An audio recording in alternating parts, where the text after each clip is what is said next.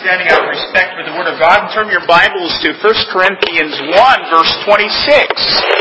1 Corinthians 1, verse 26, and we'll read through the end of the chapter as we continue our series in the book of 1 Corinthians. People of God, here is the infallible, inspired, inerrant Word of our God. For consider your calling, brethren, that there were not many wise according to the flesh not many mighty, not many noble. But God has chosen the foolish things of the world to shame the wise, and God has chosen the weak things of the world to shame those which are strong, and the base things of the world, and the despised. God has chosen the things that are not, so that he may nullify the things that are, so that no man may boast before God. But by his doing, you are in Christ Jesus, who became to us wisdom from God and righteousness and sanctification and redemption. So that just as it is written, let him who boasts, boast in the Lord. Let's ask God's help. Father, we have just sung it and we repeat it to you again in prayer. Teach us, O Lord, your statutes way so that we will keep it to the end, that you would make us wise to keep your law and cause our hearts to attend completely to your word. Eliminate from our minds and hearts all distractions and help us, Father, now by the grace of your Holy Spirit to uh, feed upon your word and to be nourished spiritually and quickened and strengthened that we may not only know you, but learn how to love you and serve you and live for your glory in everything. And this we ask in Jesus' name. Amen. You may be seated.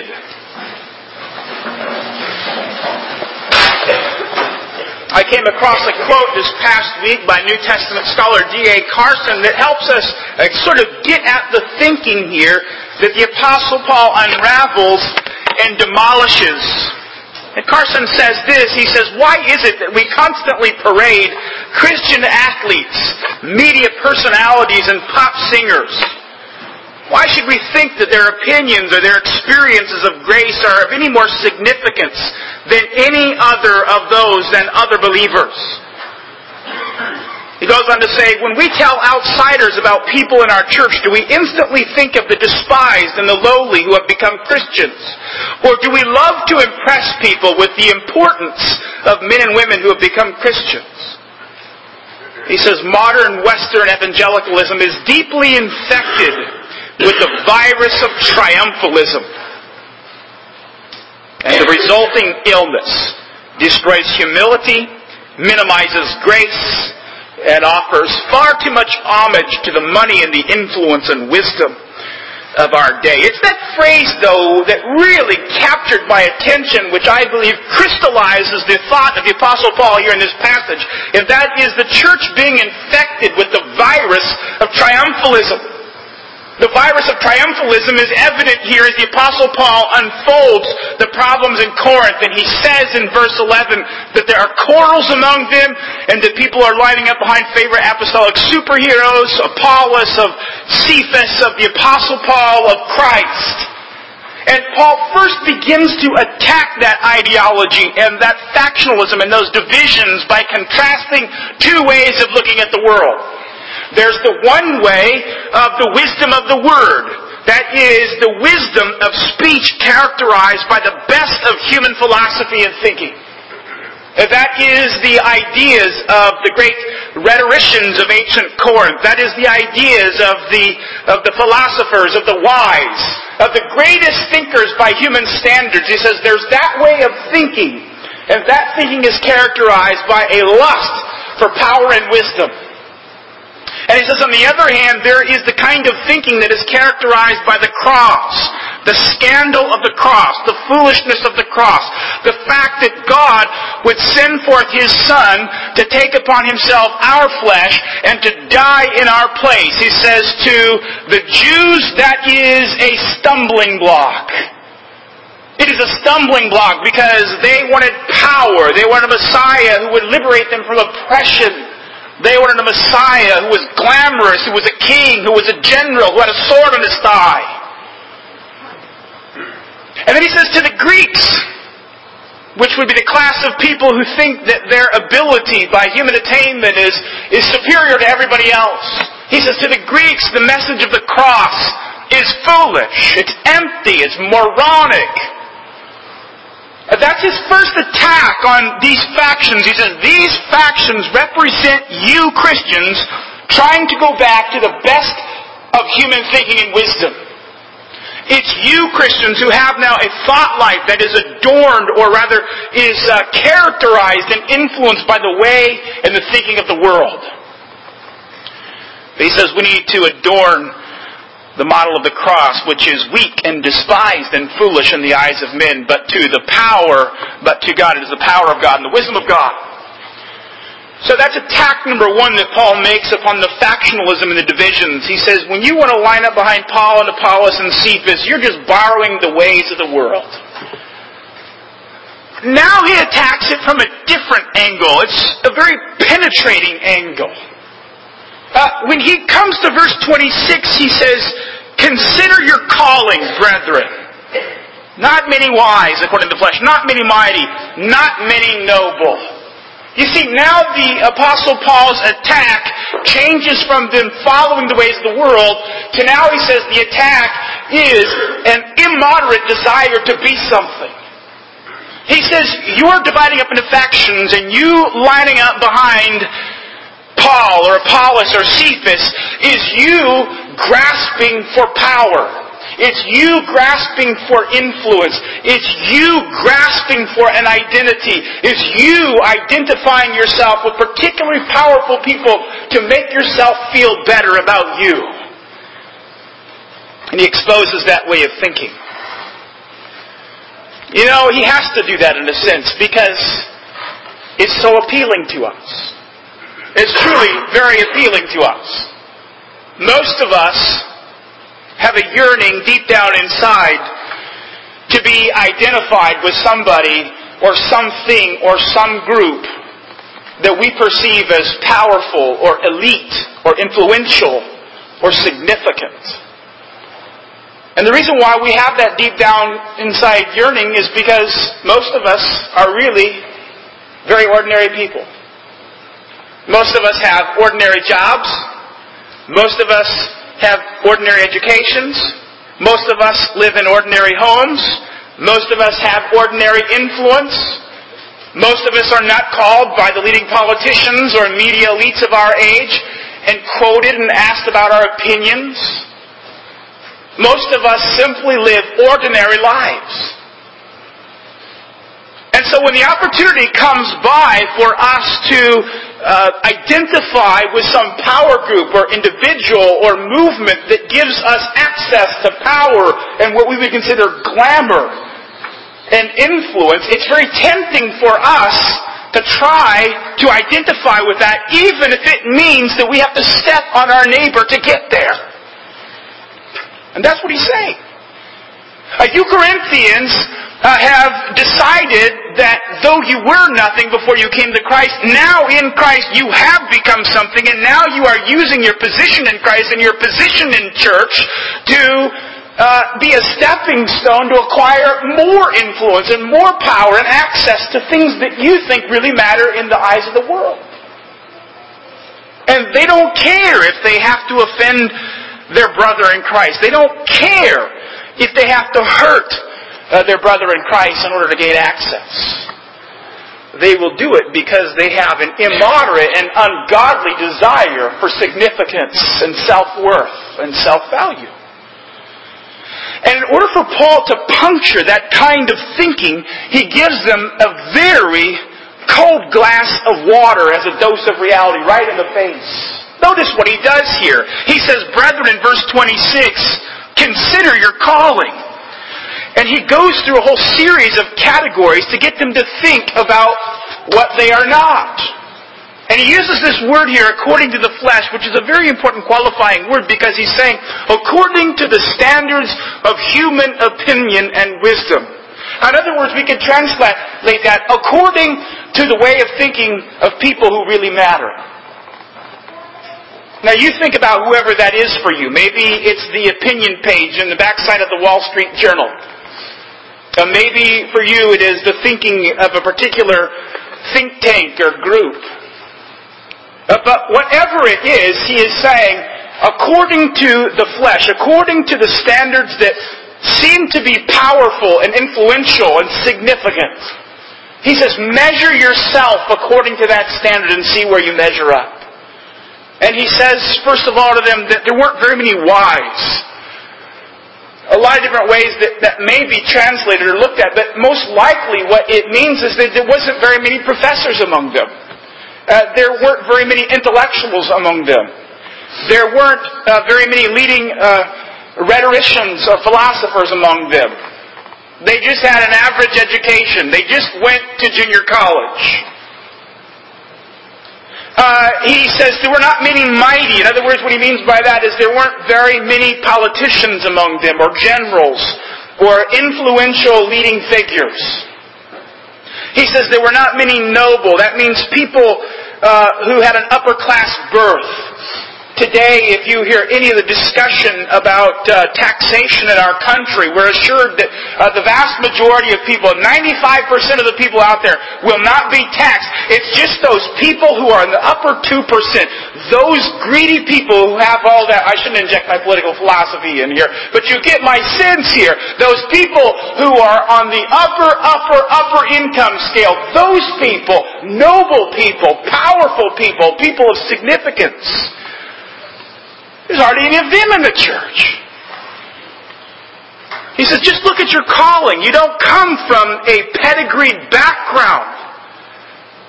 Now, that is rather harmless compared to now how he describes them. He says, you were not this, you were not wise, you were not mighty, you were not noble, but now notice how he characterizes them by saying what they were. He says, but God has chosen foolish things of the world to shame the wise, weak things of the world to shame those which are not strong, base things and, and despise things he has chosen, things that are not, so that he may nullify things that are. There you have four categories uh, that are used to describe what they actually were. Now it's fascinating as you look at the language in the original Greek, and it's, it's so, I'm so happy to see that in the New American Standard they've retained it because what Paul does is call them things. They are its. He does not use the masculine or the feminine gender. He doesn't even uh, he doesn't even use language which would at least say they were persons. They were its. They were things. And notice how he describes them. He says, God has chosen the foolish things. Literally in the original, it's moronic. He has chosen the moronic things. He says he has chosen the weak things. Probably a reference to their cultural capacities, probably not a reference to their physical strength, as if they were a bunch of uh, 90 pound weaklings. It's, it's more in the sense of they had no cultural bearing. Uh, then he goes on to say the base things of the world. And I think here you could probably just as well talk about or use the kind of language of marginalized. You probably heard that language thrown around in the media, the marginalized in society. He says that's what you were. You were foolish and weak and marginalized. And the last uh, description here is uh, very interesting. Because at the end of verse 27, uh, 28, he says, the things that are not. Things that are not. Literally, no things. That's a very powerful critique of them. It's a, it's a fairly honest assessment of what they were. And, and Paul is not doing that to be mean spirited. This is not just name calling. This is not just uh, Paul trying to uh, use his own uh, abilities intellectually to, to cut them down to size and make them feel uh, really intellectually stupid so that they will have to acknowledge they're dependent upon his great mind to think. He's, just pointing out the facts, and he's saying, this is why you are so prone to the factions that you're experiencing in your church, is because you really weren't anything before you came to Christ, and now you're in the church, and it seems like coming to Christ has opened up a door of influence to you. You're finally at the place in life where you are accessing power and opportunity and influence. You see, that is the virus of triumphalism right there. It's using Jesus Christ and the truth and the church as a platform for gain. And as I start to think about that, I see, man, things have not really changed, have they? Things have not really changed that much in the church over the course of 2,000 years because that virus of triumphalism was never cured. It seems to be with the church in one generation after the next that people use their uh, church relationships and the position of being in church to uh, gain positions of influence or power or access. People who are called to be servants and hold the titles of church office, which were really about gaining access to serve others, have been turned into opportunities for them to be served by others.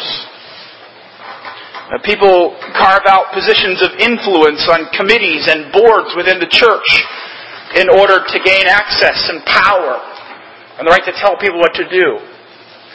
The people who, by God's grace, have been given opportunities to grab a, a microphone and to speak into radio or television waves have used that many times, not to advance the cause of Christ, but it seems more often than not, when you start thinking about the stories of, of great uh, church leaders and um, radio Christian preacher personalities being exposed in their life for gross and scandalous sin.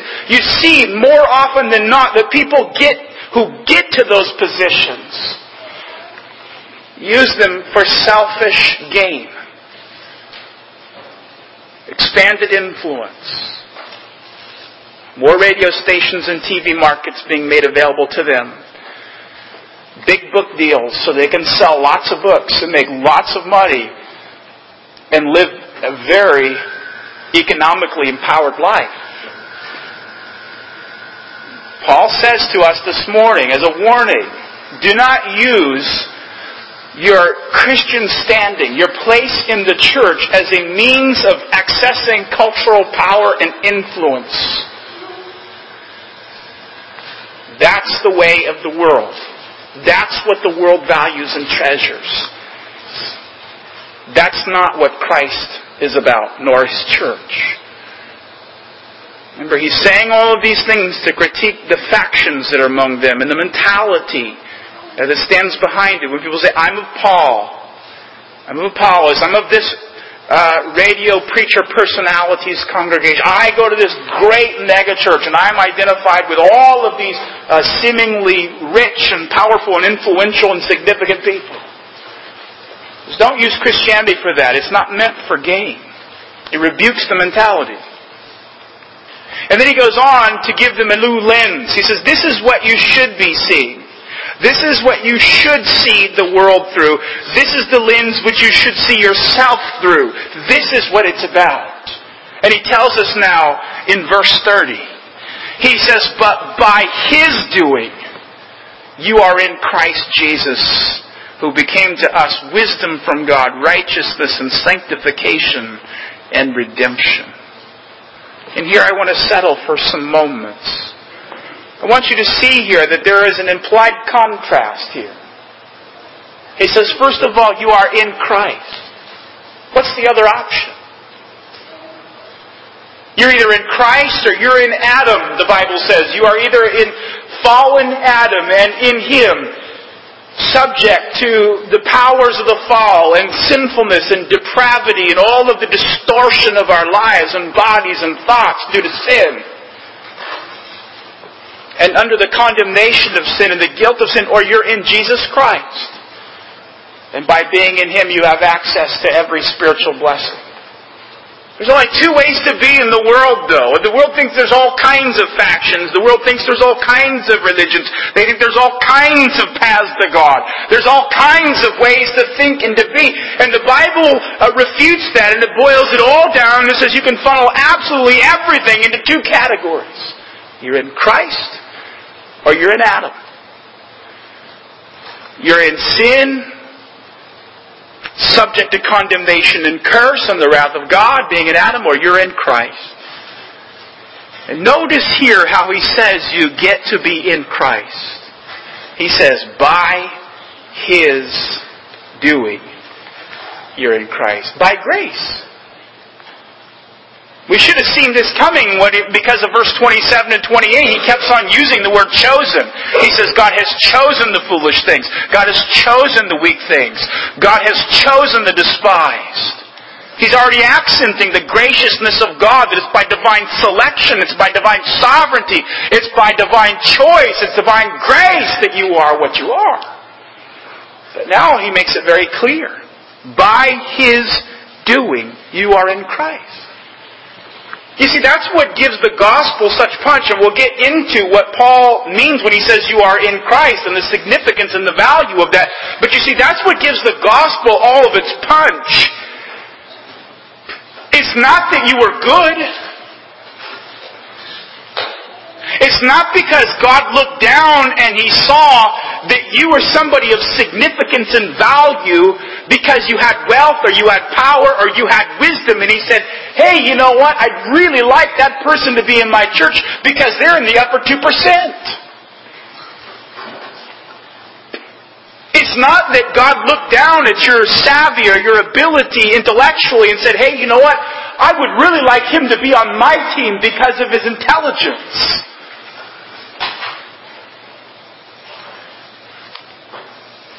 No, the, the grace of the gospel and the punch of that message of grace comes in this.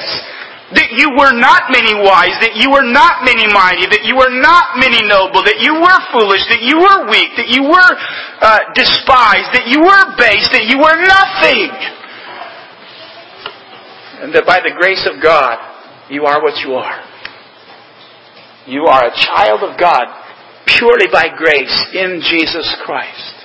You know, if that wasn't the case, the church would be full of selfish, arrogant, self-righteous people.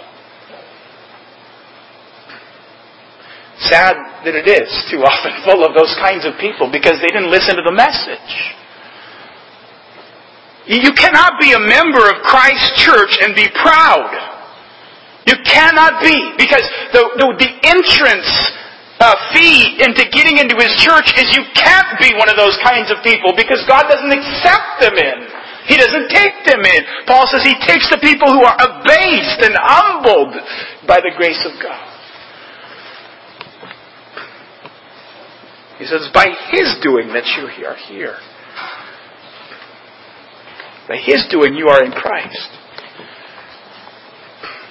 Another critique at this mentality of factionalism and lining up behind, I'm of Paul, I'm of Apollos, I'm of Cephas, I'm somebody now. No, he says, you're not somebody. By His grace, by His doing, you're in Jesus Christ. And what does that mean? To be in Jesus Christ, the Apostle Paul says, is first of all have Christ be made wisdom unto you. What does that mean? In other places, Paul talks about Jesus Christ being the one in whom all of the treasures of wisdom and knowledge exist. In other words, what Paul is saying by different ways of describing Christ as wisdom is saying, this is God's will revealed to you so that you can come to know Him. And that implies that the world is full of false knowledge of God. That's what it implies, that the world is full of false knowledge of God and false paths to God and false salvations and false saviors. And Paul describes uh, the wisdom of the world in Ephesians chapter 4. You don't have to turn there, but here's what he says that about, about unbelieving, unregenerate thinking. He says it walks in futility of its mind, being darkened in its understanding. So this is what characterizes the way the world thinks, even in religious terms. It's futile. It's, it's useless. It's darkened. It can't find its way. It's like when the lights go out at your house unexpectedly at night. I imagine you've had that experience. It doesn't seem like it happens a lot in Los Angeles. But when we lived for a time back in New York, the cold years, as we call them, even in the spring and the summer, there was these powerful um, electric storms, thunder and lightning, and, and very often the power would go out. And you, you kind of learn to get good after a while at finding your way around the darkness of your house to find the one place in the house where the drawer was, where the flashlight was, where the candles were. But when you're not used to it, it's very disorienting. You know that you probably set a flashlight aside somewhere, and you know that you should know the way around your house because you walk around in it all the time. But just try it for yourself one of these days. Turn out all the lights in the middle of dark, uh, after dark, and you realize your house is a lot darker than you think it is. And a lot more confusing and disorienting than it is. And then try to stagger around the house and to find that drawer where the flashlight is. That's one way that the Bible describes the darkness of the human mind in trying to find the truth about God. It says we kind of stumble about in the dark as blind people. That's what it is to be outside of Christ and to not uh, have the working of the Holy Spirit to illuminate your mind and understanding. It's to be uh, like stumbling around in the dark looking for the flashlight to turn in. It's, it, it's frustrating, but what, but what Paul says here is that Jesus now has been made unto us wisdom so that we would know the truth. And we need that. Paul said that the Corinthians needed it in their day. He said the thinking of the unregenerate world around him was characterized as futility, useless, without content. And if Paul could say that of his day, I'm quite certain he could say it of ours. It's fascinating to think about that in the 20th century and now on into the 21st century, we have seen the most dramatic increase in technology and knowledge and its application as in any time in the known history of the world. We know more now about how things work than ever. And yet, it's surely ironic that in the midst of the accumulation of such knowledge and the harnessing of such knowledge and applying of such knowledge to make uh, user-friendly technologies which make our lives easy. But if you went and you consulted the academia and the local colleges and university of this day, you would find at the top of all of those departments that if you asked them what it means to know, they would say, we really, literally know nothing. That's the truth. They will tell you we literally know nothing. And that we can't know anything because truth is unknowable. It's only what we construct. That's how the world thinks. But what Paul says is that Christ has been made wisdom from God unto us. We know that we can know because Jesus knows. Because Paul says that in Christ are all the treasures of wisdom and knowledge. We are not in ignorance. It's not okay for us to go down to the local university or the debate club where the philosophers and the scholars and the, uh, the anointed thinkers of our age are and to pretend that we don't know anything. That all truth is relative, that all morality is relative, that there's really no meaning except for the meaning that I impose upon ideas or my experience. It's not true. We may not know all that we need to know or should know or will know one day, but we do know something because Christ has been made wisdom unto us, he says. So that we know the truth, at least the truth insofar as how is it that we become saved? And how is it that we are to live for God and His glory? And how is it that we are to worship Him in a way that pleases Him? We know those things. Because Christ has that knowledge, and he has been made wisdom unto us. He's also been made righteousness. He's also been made righteousness unto us, and the value of that is very obvious to us, I suppose. I suppose. After all, the Apostle Paul says in Romans chapter 3 that there is no one who is righteous, no, not one. That's a categorical statement. It's a categorical statement. That's what they call it in logic. A categorical, universal statement. No one is righteous. Not one. Paul is saying you could search the world over in every generation, in every corner of the world, and you will never find one righteous person. You say, well, so what? So we're all in really bad shape. Well, because we're not righteous, the Bible says that we're subject to God's judgment. That's the so what. It's not just that we can commiserate with each other because we're all miserable and we're all in the same condition. No, it means that we're subject to judgment. We're subject to wrath. You see, when you begin to think about it like that, you begin to realize how significant and important it is that Paul said that Jesus Christ has been made righteousness to us. It means that the obedience of Jesus Christ to the commandments of God, and we even read some of them off today as we looked at Matthew chapter 5 and we, we puzzled over how hard the law of God is that we are to turn the other cheek, we're to go the extra mile, that we're to pray for our enemies, that, that we're to uh, really, in our life, pattern the love of God. And if we're thinking about that very honestly, we realize that we don't do that. That we are selfish. That when somebody cuts us off in traffic, our immediate impulse is to go cut them off.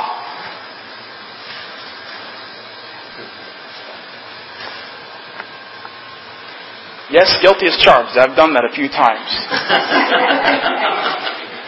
Not what we're supposed to do, however. You see, we're not righteous. But what Paul says is that Jesus is righteousness to us. Because of that, God looks upon us, and though we are in our sins, He sees us with Christ's righteousness on our account and therefore we are justified because of what Jesus has done. He's been made unto us righteousness. He goes on to say after that that He's been made unto us sanctification. He's been made unto us sanctification, which means holiness. You see, one of the things that sin causes is corruption in our life, and it, it taints us, and, and really that sin makes us unacceptable to serve God. Makes us unacceptable to approach God. It makes us unacceptable to be in His presence. It makes us unacceptable to call out on Him as Father. It makes it unacceptable for us to go into the heavenly of heavenlies and the throne room of God and be welcomed there. We can't be there because the Bible says that God is of pure eyes than to behold unrighteousness. We're useless. We can't even be next to God, even though He's our Creator because of sin. And what Paul says is that Jesus Christ has also been made unto us sanctification, that is, holiness. Because we are engrafted into Him, our position is one of being sanctified now.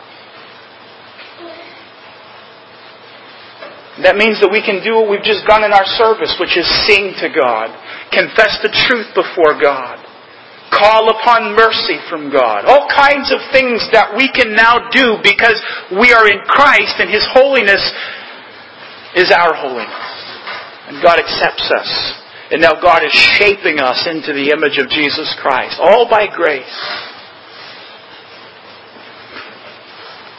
So, what it is for us to be in Christ is not only something that God has done by grace, it's it's to have Jesus be made unto us wisdom, have Jesus' righteousness to be our righteousness, and to have Jesus' sanctification to be ours. And then finally, he says, our redemption. Charles Hodge makes the observation here that whenever the Apostle Paul uses uh, this word uh, redemption and he distinguishes it from justification and sanctification, it means something a little different than it does outside of those contexts. But basically, he says that it indicates for us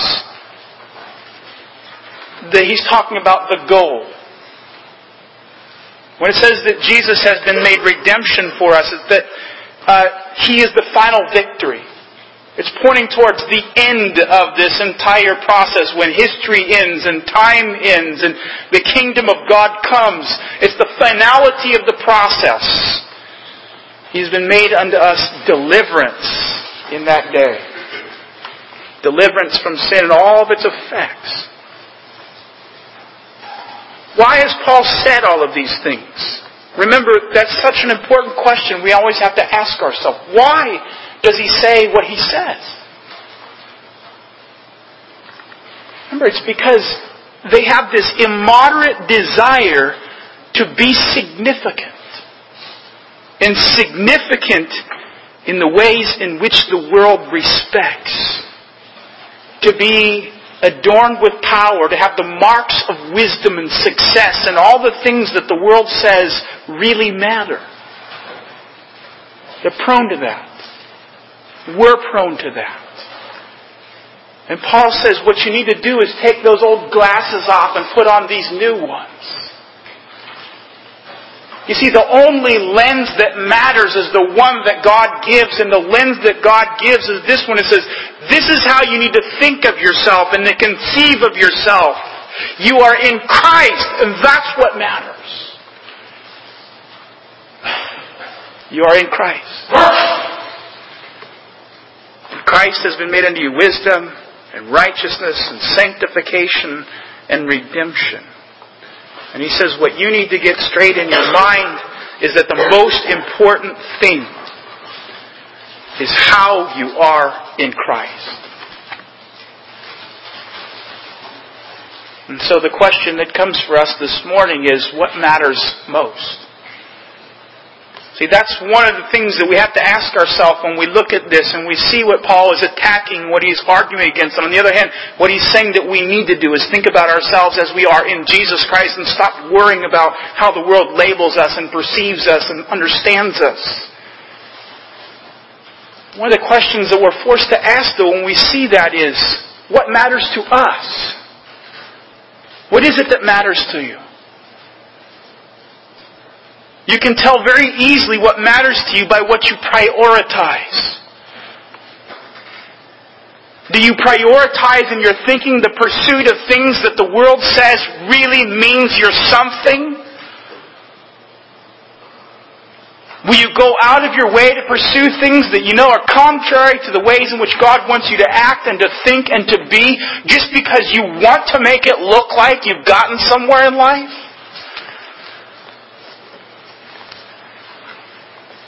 Text forces us to ask what matters to us most? The things that matter to God in His way of thinking and evaluating things, or to the world? One last thing we're going to see here, and then we'll close. Why? Why is it that God has done things the way He has? Why is it that God chose the foolish? Why is it that God chose the weak? Why is it that God chose the base? Why is it that God chose the things that are not? Why?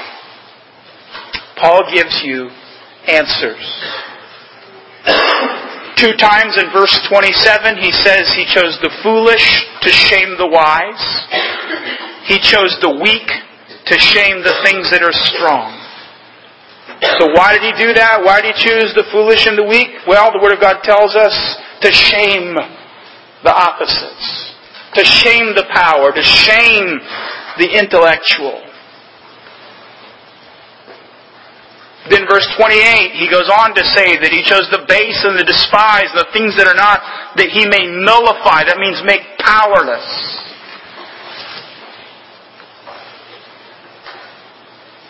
You don't really get the whole sense of what Paul's up to until you read verse 29 though. I hope you see this for yourselves as your Bible is open. He says, so that no man may boast before God. Why is it that, that God went out of His way to show all men that it's not about what they are, or about their abilities, or about their capacity, or about their family, or about their standing, or about their social rank. Why is it that God went out of His way to choose the opposite kinds of people in order to shame that and to make it powerless and to show its weakness. Why? Well, Paul says here's the reason. It's so that no one will boast. So that every person who comes to Jesus Christ by faith and for salvation knows that it's God's grace. That it's God's grace that has made them what they are in Christ. Can you imagine what church would be like if the message was different? Can you imagine what church would be like if Paul said the opposite? He chose the wise to shame the fools. He chose the powerful to shame the weak. He chose the things that were to show the things that are not, that they are powerless. Can you imagine what church would look like? You couldn't get a door big enough to get the big heads through it. That's the truth. You couldn't find a door that would fit all of the inflated egos. See, that's what Paul is saying. The world values those things. The world values the marks of power and wisdom. The world values self-esteem and self-value, self-worth. But God doesn't. No, the church is for the place who aren't boasting in themselves. The church is where God has gathered His people to Himself by His grace. And that it would not be filled full of boastful, proud, arrogant people. But it would be filled with people who keep asking the question, why was I a guest? That's it is so that every Sunday when you come to worship God, you'd stop worrying about all the symbols of power in the world. You'd stop worrying what all the smart people are doing, what all the rich people are doing, what all the famous people are doing, what all the cool people are doing, what all the in-group is doing. You're not supposed to worry about any of that. The only thing that you're supposed to worry about when you sit down here to worship God is the marvel of it all. Why am I a guest? Why will God receive me in my worship this morning? And the only answer is because you're in Christ. And the only way you're in Christ is because of what God did. You know, I have a lot of things that I meant to say in application. I don't think it's really necessary to say them right now. I think what I've said here in the flow of this message and expounding the text if it's used properly, understood properly, applied properly, will help us to fight as a church the virus of triumphalism. That we will not be power grabbers or power seekers, but that we will be people who are humble before the Lord by grace. And that we will realize we are what we are by the sovereign grace of God to us and that that's a privilege and that that's a blessing that we will spend eternity saying thank you for. Let's pray. Father in heaven, we thank you for your word which unravels our confused thinking, that gives us something objective to lay hands on, that fills our dark mind and understanding with new light, which makes us whole, which makes us strengthened by grace, which nourishes us spiritually and builds us up in Christ. And we pray this morning that if we have heard things which wounded our conscience or our pride, that that would be good for us. It would be like medicine. It would be like healing to us.